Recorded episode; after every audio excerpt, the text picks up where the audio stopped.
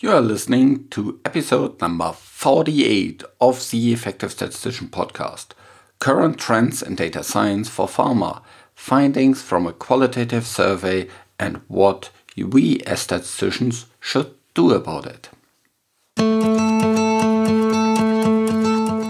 Welcome to the Effective Statistician podcast with Alexander Schacht and Benjamin Piske, the weekly podcast for statisticians in the health sector designed to improve your leadership skills, widen your business acumen, and enhance your efficiency. The PSI conference is coming up. It's from the 2nd to the 5th June in London and it'll be awesome. I've been to a couple of the PSI conferences, and not just because PSI is sponsoring this podcast, I'm really, really big fan of it. Since I've been there first time, I've been there every year. The early bird rate is until March 20th, so sign up fast to save some money. And I will present there as well, so just you know sign up come to London and let's meet there. We can have a chat about what you want to like, and um, it'll be pretty interesting from the content perspective. It's for me the best conference for statisticians in pharma, or if you're working for a CRO, I can think of. Register now, don't waste your time. Ask your supervisor if you need approval for travel, but do it really, really fast. By the way, if you need reasons for your supervisor, just check out my LinkedIn page and you'll find an article with, I think, 10 reasons why your supervisor should approve uh, going to the conference. So check that out, ask your supervisor to approve it, and then just come to London. And I'm really, really uh, sure you'll um, have a good investment of your time and you will enjoy it as well. So, by the way, there's lots of fun activities around it as well. So, it's not just learning, it's also a lot of fun, I can tell you. So, today in this interview, we talk about uh, the survey and you can learn where the health sector might be heading and you can understand the opportunities and barriers that comes with that. So also you will learn what kind of individual skills are needed for you to master these changes. This podcast is created in association with PSI, a global member organization dedicated to leading and promoting best practice and industry initiatives.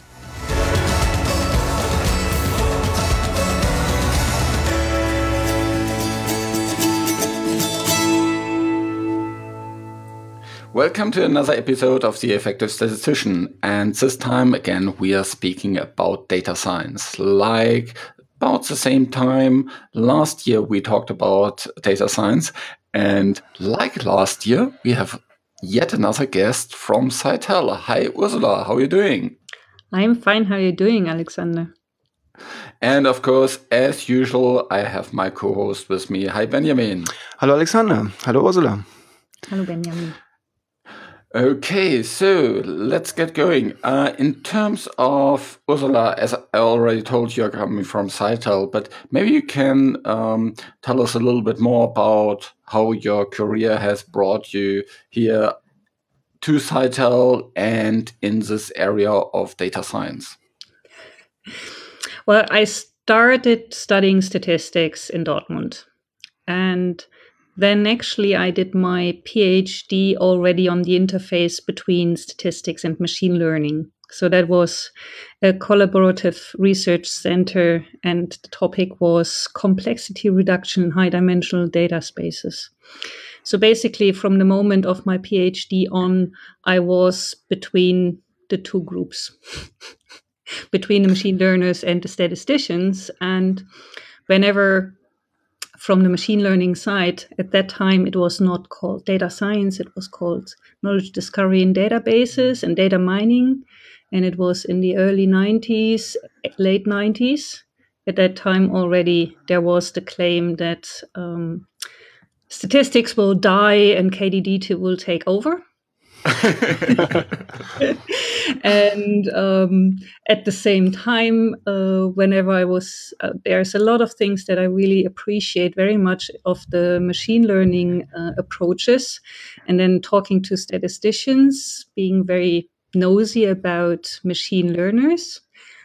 I was then always feeling like I have to defend the machine learners on their side because they do some things really better.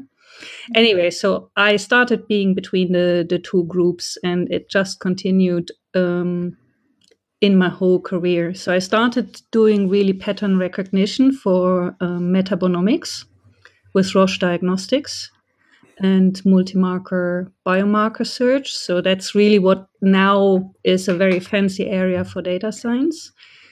And then I went to Unilever, and there actually I was even going under the name of data science, though I wasn't doing much more statistics. So, really, a lot of experimental design, clinical studies as well, but really hardcore technical experimental design, which I think is a core expertise from statisticians which what they can bring to the table.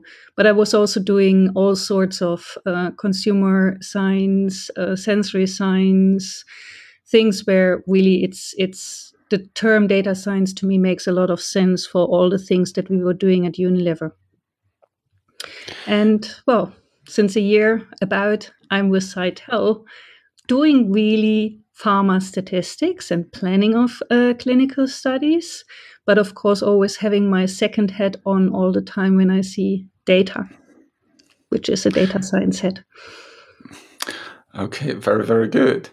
Okay, well, um, also you mentioned already a few words, and I would just like to, you know, get a little bit more um, details on what you mean, because maybe I mean we are mainly focusing on um, an audience from statistics, so it might be interesting to understand what is your um, well definition or what, how would you describe like big data data science no data science we talked about a little bit but machine learning? So what is the com in comparison especially to statistics? So you said you, you've been between machine learning for example and statistics.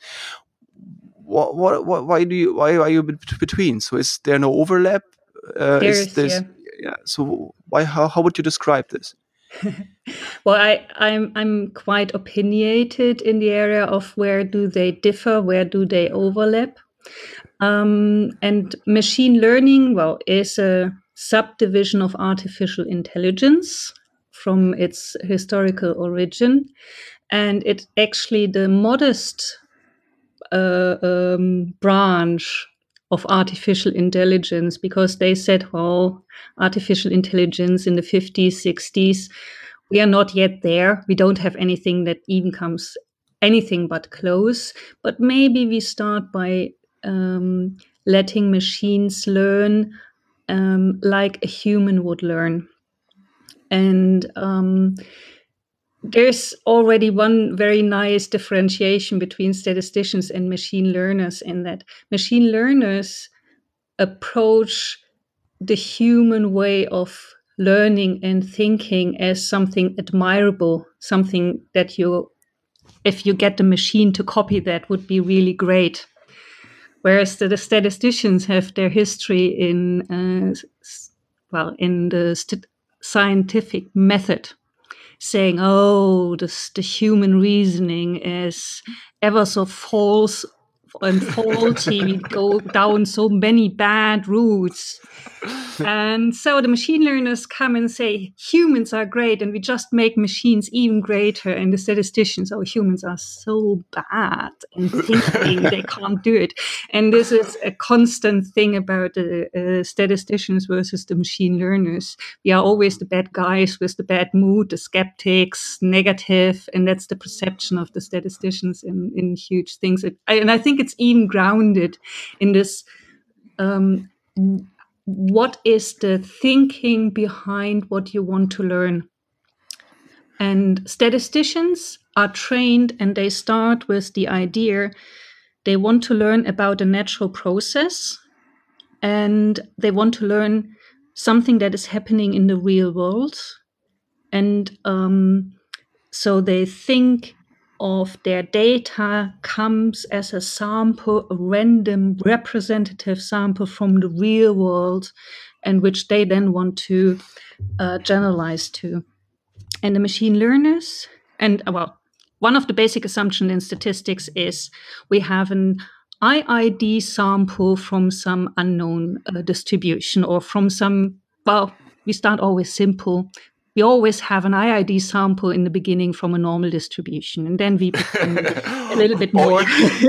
even more simple, you have an um, independent uh, replication from a binary distribution. oh yes, like yeah, but so we, we, we start with this idea: our data is, and and many of the methods that we generate come originally from this simplified environment and then we make them more complex. And the machine learners have the same on their side, which is uh, but a very different starting point. And that is the closed world assumption. They start with thinking the data that we have is a complete description of the, uh, of the problem and it is without noise. They have a complete correct description of the thing that they want to learn. That's their prior assumption. So a very deterministic approach, so to say. Well, it's it's the data. The data is the world. That is all you know. Okay. Okay. And it's it's it's what yeah. So they start from this position and then they make their uh, uh, pro and their machine learning things better over time, adapting to the real situation in a better way, reflect the thing in a better way. But when you have these two different starting points, one of the main differences really is um, that a statistician is trained to think of a, a, representative sample of something in the world, whereas for machine learners, the data is the data is the data.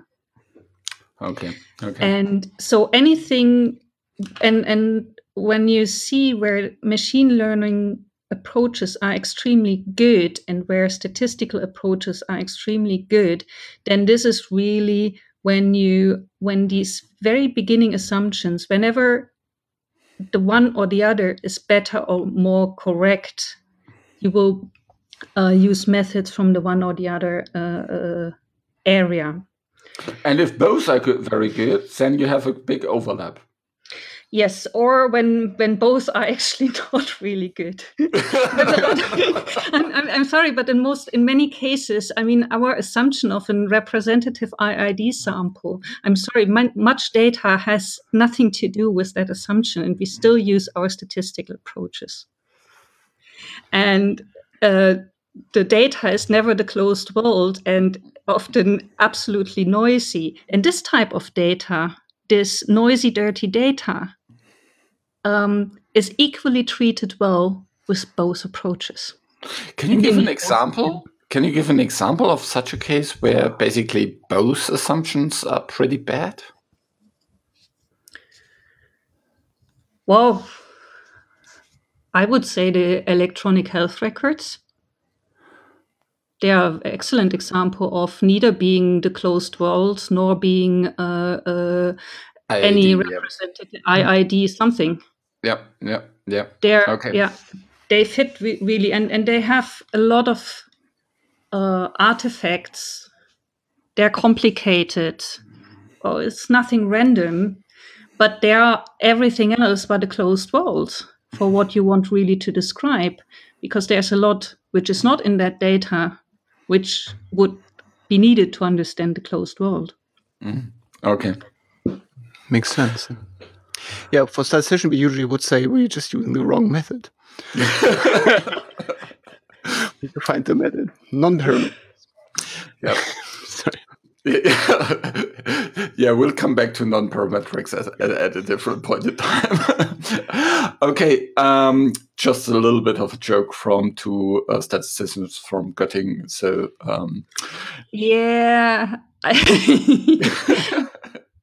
I think non-parametric doesn't uh, doesn't uh, um, cope with confounding and bias and everything. So non-parametrics helps you with a lot of deficiency in the distributional assumptions, but not with these well bias and confounding issues. Well, I did my PhD in exactly these kind of things. So you, you, just need to have the right methods there as well. So uh, there's some, you, you can have non-parametric uh, analysis of covariance as well and these kind of things. So, so uh, there's some nice developments beyond the, let's say, basic Wilcox-Mann-Whitney test. Which is a fantastic method. Yep. Yep. Yep. Uh, it also assumes IID, but it doesn't yep. assume a Gaussian distribution. okay, so um, thanks for the very, very nice intro. Our main topic for today is um, survey that Cytel actually ran in terms of trends in data science. And um, let's speak a little bit about this survey. So, um, how was this survey actually run, kind of uh, from a methodological point of view? We talked about bias now a little bit, so so uh, can you talk a little bit about how you did the survey? Yeah, we uh, did the survey on two conferences where Cytel also has what is called a booth, so a place where we make um, marketing uh, for our company and we where we tell people what Cytel is doing and what ca- we can offer to them. So it's a place where people can go and talk about what Cytel is doing. And um, so it was two conferences. It was one conference with mainly statisticians. That was the PSI last year in uh, Amsterdam. And yep. the other was the PhUSE, which has more the programmers in the US. So by that, you already see you have two different cohorts, you have two, two different cultural backgrounds. And then it needs to be those people that come by a Cytel booth and do not escape when somebody asks them to um, answer questions in a survey. I think we even gave them a little elephant when they did it. So we have a selection bias by those people that are attracted to a little soft elephant. So it's not a representative sample from anything, but it is people that were willing to share their thoughts on data science from programmers and statisticians predominantly. And we had 144 people that responded, which is, I think, quite a nice number in a specialized area and getting people to talk about a topic in, in their area which is relevant to them. What what did the, the survey aim for then? I mean, to get an opinion of what exactly? So, what were the questions? So, the, the starting question is really do you have a definition of data science? If so, give it to us. and this is one of the, the major problems. And actually, I think only a quarter or one third had anything like a, a definition of data science. Most people don't have a definition of what it really is and everyone uses the term slightly different, which makes the discussions around data science sometimes very funny because people completely talk about different things.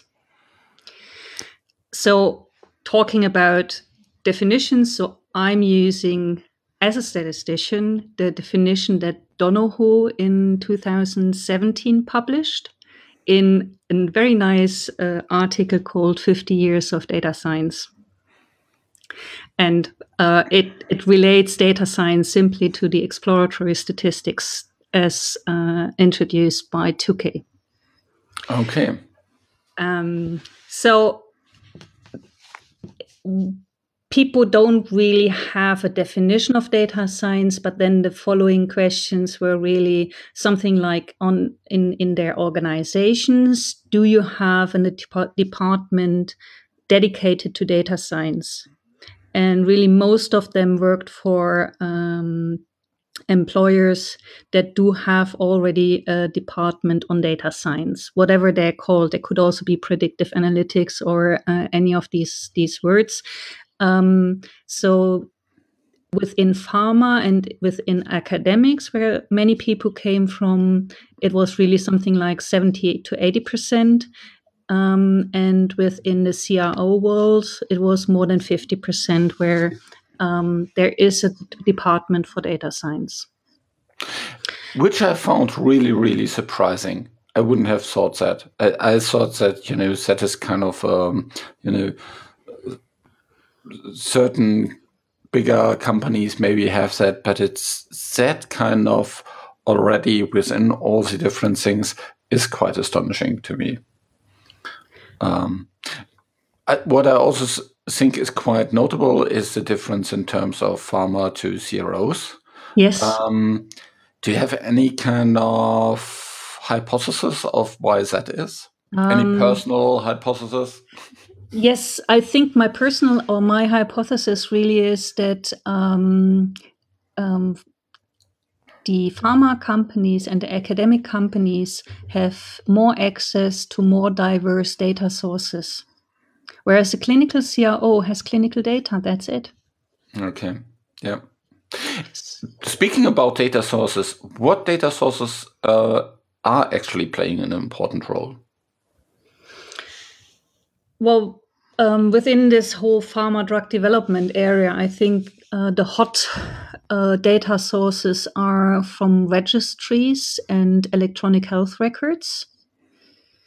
Um, the others are, uh, of course, um, the all the historical data, uh, uh, the databases from historical clinical trials, the preclinical data. Um, the epi- well, the cohort studies, the epidemiological uh, studies. So that also means kind of observational studies and things yes. like that. So, so big observational studies. Yeah, it's the okay. real world evidence or the, the, real world data that can lead to real world evidence. Mm-hmm. But I would always include the preclinical data as well as being a major source for information. Mm-hmm. And yeah, I think those would be my big buckets Okay. Um, you mentioned already that the quite surprisingly high number of, um, I think, not surprisingly high number of um, uh, departments with data scientists um, out there. So, what do we then actually hope to get out of applying data science? Um, you know, in the in this area of, you know, where where we all come from, CRO business, pharma, academia well when when i look into what people said in the in the survey then one of the biggest biggest biggest hopes is uh, better planning of clinical trials. And better planning of clinical trials i mean for statisticians if you ever had to come up with a expected uh, uh, sample size an effect size and a standard deviation which is relevant for the pop- population that you're targeting for and you don't have any good data, then you're very sad. so, I mean, for a statistician, I think it's very clear that having uh, uh, historical databases is an extremely good thing to make uh, trials, to plan trials better. But I, I hear more often is one of the big challenges in clinical trials is uh, planning the logistics of a clinical trial, having the right uh, target population where you have enough sites that can recruit enough people. So it's both about sample sizing as well as um, having you know site the selection. right site selection, uh, estimating uh, speed of recruitment, these kind of yes. things. Yeah, okay. a lot. So at the conference where I'm just now, it is really all about um, uh, patient recruitment and having registry data and people from uh, and and uh, information from electronic health records that help you to see uh, where the patients are that you would want to enroll in your trial and which um, inclusion criteria and exclusion criteria you can use and you still have a good population. Mm do these patients even exist? or are you so stringent with your exclusion criteria that you carved yes, out? Yes, I think we have all seen trials where we looked into the inclusion exclusion criteria and thought, hmm, that'll be difficult. Yeah. But how, how would the how would the data science help then finding out these points that you just mentioned? Um, well, the first of all is when you have uh, data sources like uh, registry data and electronic health record data. Don't underestimate how much work you have to do to get all those data sources together. So that's already data science. Mm. People that know how to bring data of very different types and, and formats and at various places, changing all the time, um, to have a repeated process of bringing that data to your table. And I think this is one of the major differences between statisticians and machine learners to me, where machine learners are just so much better. So this is really kind of the not so much about statistical models and you nope. know you know what you know feature selection and these kind of things it's really about having a deep understanding of the data itself um, getting unstructured data into structured data these kind of things yeah. Yes it is data processing it is data accessing it is data transformation it's data representation. And uh, uh, that and then the the mindset of I'm not doing this process once, but I set it so up that I can ask my databases every day on updates. Mm, okay. Yeah. So that you can basically create things like dashboards or, or yes. stuff like that. Okay. Okay. Um, really, really nice goals but I'm pretty sure it's not easy to achieve them. So, what did the participants of the survey uh, speak about barriers uh, of these go- uh, to achieve these goals?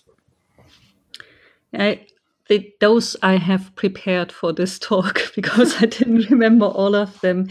One of the things that I uh, I was I was most surprised of is that people from the programming and the statistics uh, groups both said that they have skill, uh, skill gaps. And I thought, well, bringing programmers and statisticians together, they shouldn't feel that they cannot do it. Programmers can do data merges. They can bring data sources together and stuff like that. I was always thinking. So, unfortunately, we had no follow up question where people feel that they have their uh, skill gaps. I would very much want people to say mm. where, where they see their own gaps because I actually believe that statisticians and programmers together don't have so huge skill gaps. Could it be that it's maybe more the fear of doing something that is a little bit more unpredictable than working on clinical trial data? Yeah, and actually, no, they have probably not not have no experience in in this. So it's kind of, I think this is this is it sounds to me it's basically reflecting back what you said, Rich, that the of the definition of data science. So if you if they don't even know mm-hmm. really how they they they can define what they're talking about, so you know they can't really say what what what what do they have is you know what, what lack of um, knowledge or do they have because they I, I would have problems to really say what I would need to learn or would need to do in order to become or to understand the data scientist's view because uh, I don't have the experience. So it's actually a very modest uh, attitude. If I don't understand what data science is, I shouldn't believe that I have any skills that would uh, lead to it. Where if you're more broad, you could say, well, data science is just statistics. So I'm a statistician, so I can do it. well, I'm, oh, okay. I'm, surely not a very, very good programmer. So I, am, I would need to, you know, uh, have a really, really good programmer on my side. And then maybe, you know, a good programmer and me as a statistician, we both together would be a good data scientist. I think we all need the data managers extremely deeply. I think yeah. So a programmer who's also an extremely good data manager. and then we yeah. So but but the skills uh, skill gaps was one that uh, of the hurdles. Another one was um, the to get the data uh, in a good shape. There is money necessary, and so are companies spending enough money to get their data sources in shape? There is a lot of standardization that you still need to do. The, the claim that unstructured data is just as easy to digest as uh, uh, uh, structured data is just not true. it's fake news.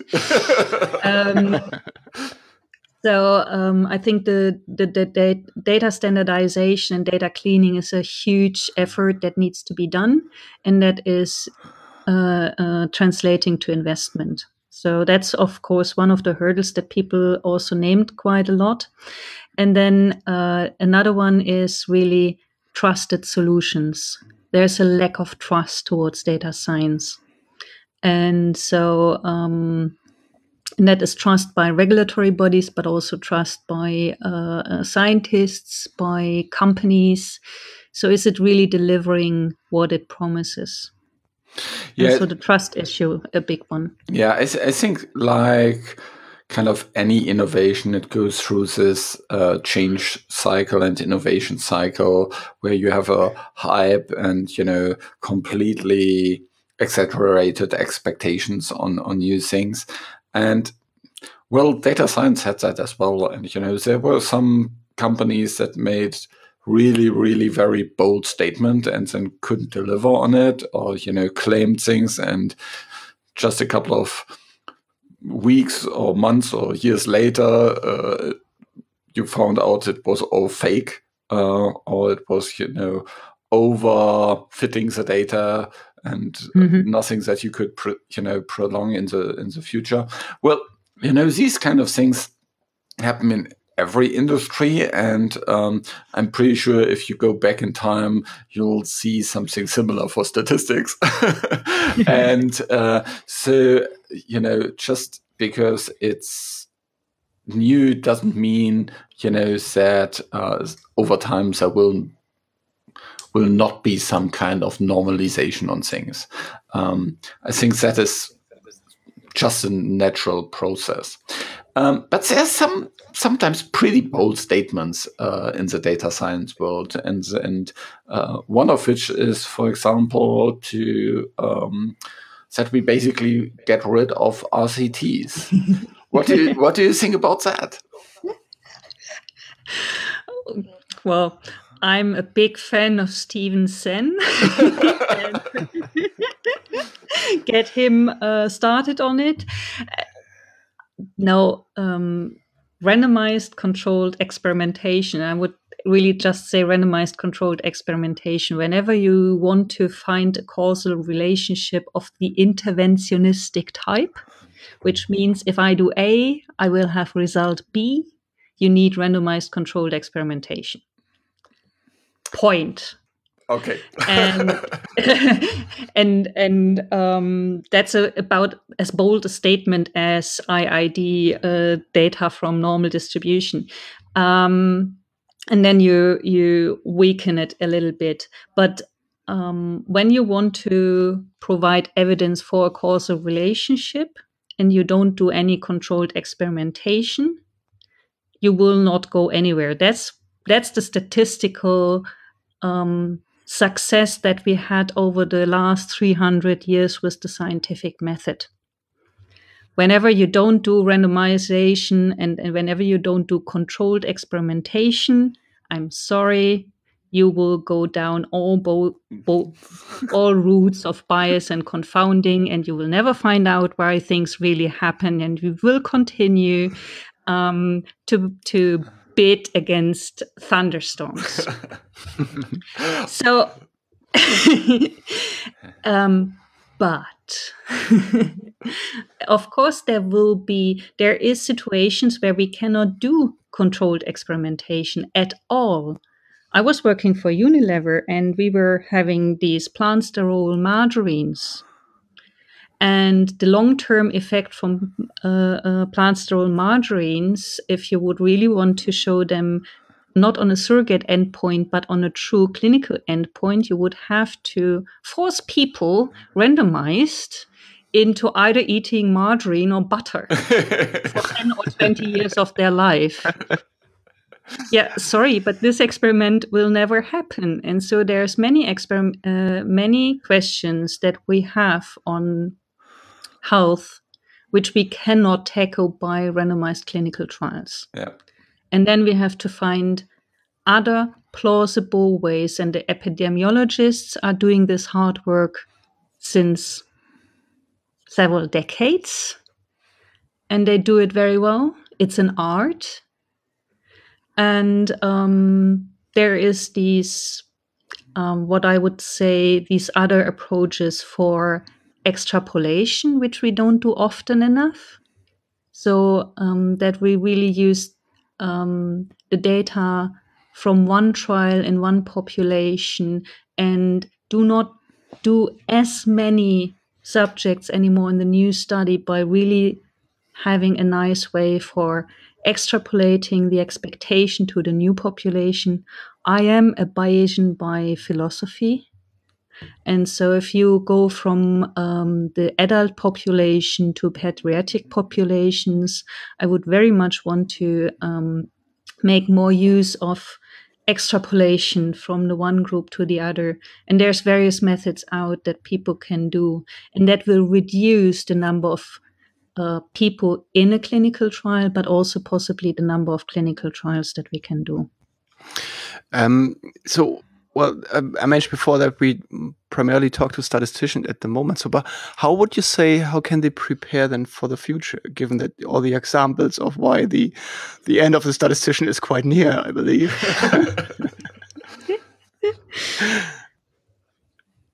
well, what what I would like uh, um, statisticians to do more is a get their hands dirty in dirty data and from our basic training, I think we all had dirty data at some points in time, and we had fun playing around with them.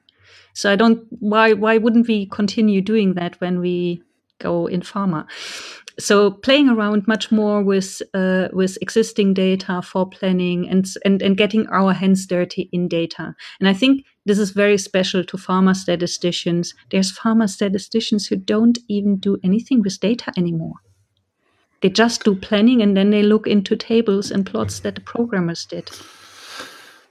Yep, that exists. Yep, absolutely. uh, and and I don't think that it makes statisticians very happy, but getting uh, getting your your hands dirty in data again, I think that's one of the things. The other thing really is um, um, to not be afraid on thinking in terms of the data sources and how to bring them together and then get somebody who is more knowledgeable than yourself or if you're still studying really really look into data processing really look into scraping and uh, all types of processes that exist to get data from various sources um, to extract tables from the internet and stuff like that. Um, i'm not really good at it, but at least I have looked at it. so I know what other people can do if I just tell them what I want. I think so just yeah, I think that is the key thing. You you don't need to do everything yourself. If if you know what's possible, you can delegate yes. these kind of tasks. You know, I I wouldn't say that every statistician now needs to you know be fluent in R and Python and a couple of other languages. Um, I'm not sure that's a you know best use of your time. But if you see the data and you know that you know certain things are extractable from the data and you understand the data sources then i think that's really really valuable. Yeah.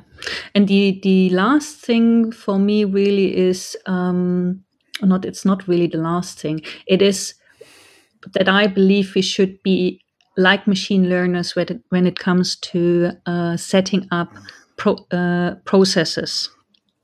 So, um, like the process of getting the data in, really and updating data and running everything again. We are almost there together with the programmers and the data managers on the inside, but not when it comes to the reporting.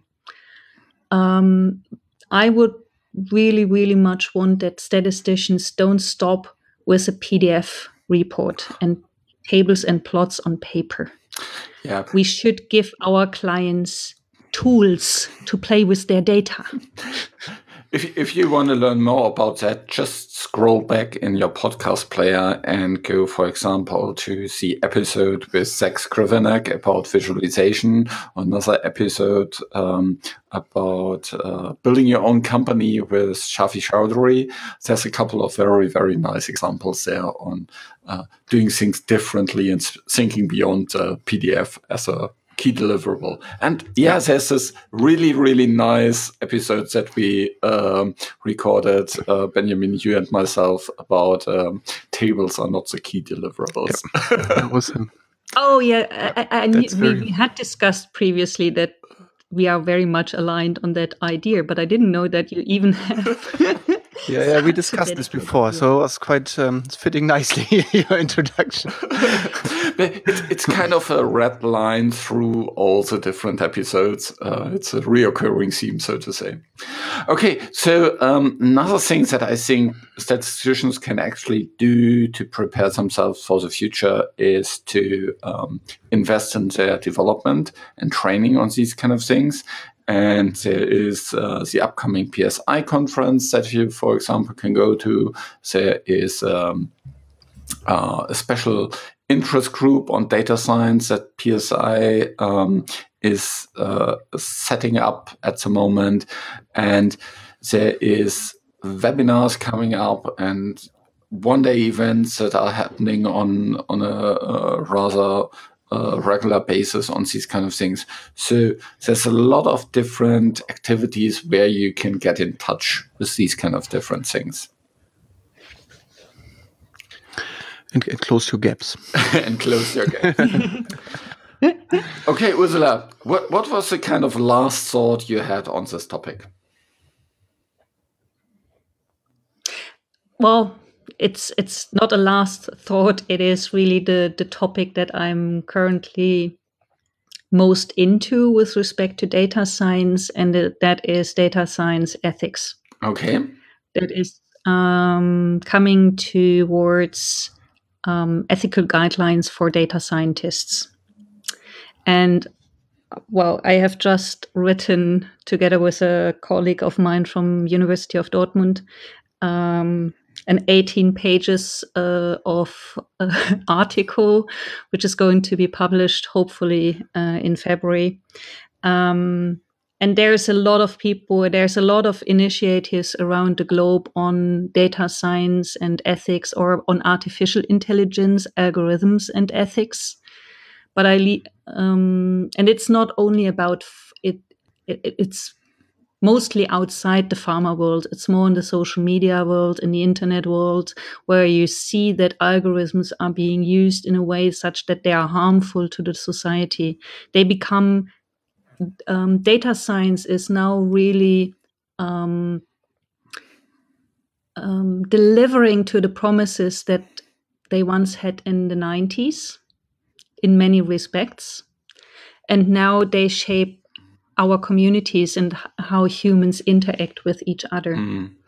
And um, so I feel very deeply about uh, that because of this high influence, we need to get data science out of the area of being something that people do, an occupation, without any um, scientific training, possibly even.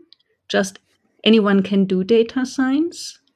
And then um, not thinking about what a specific algorithm that you're doing is going to do with your fellow human beings, be it, be it a client, be it a company or be it the society at, at large.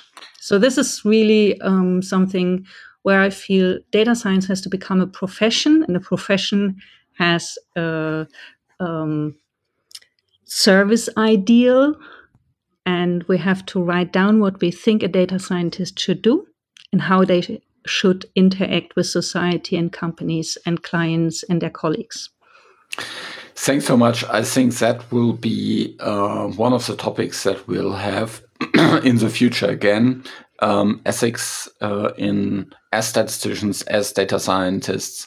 Uh, there's lots about that in terms of, for example, mm-hmm. also, you know, um, bias in the term of, you know, if you, you know, predict that a certain, let's say, uh, mm, people from a certain area or people, you know, with a certain gender or, you know, some other thing, you know, are worse off in some kind of thing. Yeah. Um, is that, you know, is that bias? In terms of you know not not in our statistical term of bias but more in the kind mm-hmm. of um, political term of bias.